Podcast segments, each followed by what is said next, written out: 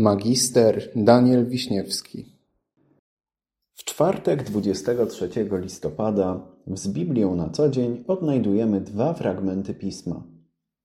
Pierwszy z nich zapisany jest w psalmie 69, w wersecie 6. Boże, Ty znasz głupotę moją, a winy moje nie są Ci tajne. Drugi fragment znajdujemy w liście do Efezjan w rozdziale pierwszym, w wersecie siódmym. Chrystusie mamy odkupienie przez krew Jego, odpuszczenie grzechów według bogactwa łaski Jego. Każdy z nas popełnia błędy.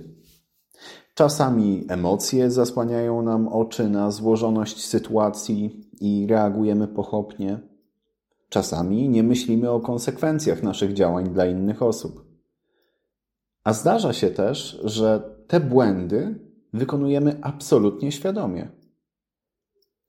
Jakikolwiek kontekst by nie narastał wokół naszych złych decyzji, to efekt jest jednak zawsze ten sam.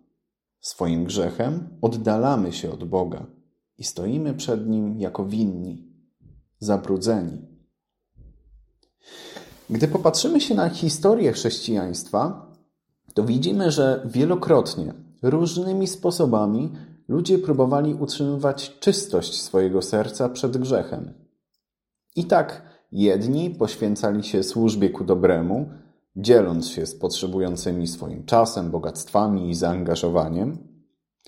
Inni próbowali wpływać na społeczeństwo, by to postępowało w sposób bardziej pobożny, a jeszcze inni poświęcali się modlitwie i medytacji nad Słowem w osamotnieniu.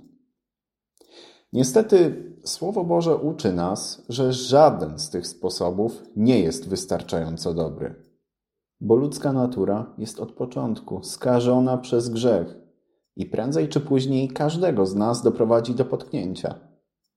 Dokładnie tak, jak to chociażby mówi psalmista w Psalmie 51. Oto urodziłem się w przewinieniu i w grzechu poczęła mnie moja matka. Lub jak to głosi na przykład księga Jeremiasza. Podstępne jest serce, bardziej niż wszystko inne i zepsute Któż może je poznać? Trzeba też wiedzieć, że wszystkie nasze grzechy z czasem się kumulują i mogą coraz bardziej na nas ciążyć. A co do tego, słyszałem kiedyś bardzo ciekawą historię, która myślę, że doskonale to obrazuje. Pewien człowiek wybrał się na zwiedzanie wodospadu Niagara, gdzieś w okolicach sezonu zimowego. Woda była lodowata lecz ze względu na jej ciągły ruch nie zamarzała. Natomiast gdy tylko w jakichś miejscach przestawała szybko płynąć, raptownie zamarzała. Ten mężczyzna tak podziwiał ten piękny krajobraz, gdy nagle jego uwagę przykuły ptaki. Te zwierzęta spragnione wody co chwilę zniżały się w swoim locie, by dotknąć dziobem tafli wody i się nawodnić. Niestety nie mogły nabrać do dziobów dużych ilości płynu w tak dynamicznym locie, więc za każdym razem trochę wody osadzało się na ich skrzydłach. Przez zimne powietrze ta woda natychmiast zamarzała. I tak ptaki były coraz bardziej obciążone od zamarzniętej wody. Latały coraz mniej dynamicznie, aż w końcu zmuszone były wylądować.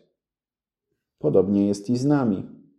Im więcej brudu kumuluje się na naszych barkach, tym niżej upadamy. Tym jest nam ciężej i tym dalej jesteśmy od Boga. Tak więc, niezależnie od tego, jak bardzo leży to nam na sercu i jak ciężko staramy się nie potknąć, w końcu i tak się potkniemy. Na nasze szczęście, nasz Bóg jest nie tylko nieskończenie sprawiedliwy, ale też nieskończenie mądry i nieskończenie miłosierny. On jest w pełni świadomy naszych win, ale też wie doskonale, że nie jesteśmy w stanie się od nich uchronić. Dlatego wychodzi nam naprzeciw z pomocną dłonią w postaci swojego syna i jego ofiary. Tak jak głosi przytoczony na samym początku fragment z listu do Efezjan. W Chrystusie mamy odkupienie przez krew Jego, odpuszczenie grzechów według bogactwa łaski Jego. Dlatego pamiętajmy, zamiast stać bezczynnie w miejscu i pozwalać grzechowi, by się kumulował i obciążał nas coraz bardziej, zwróćmy swój wzrok na Chrystusa.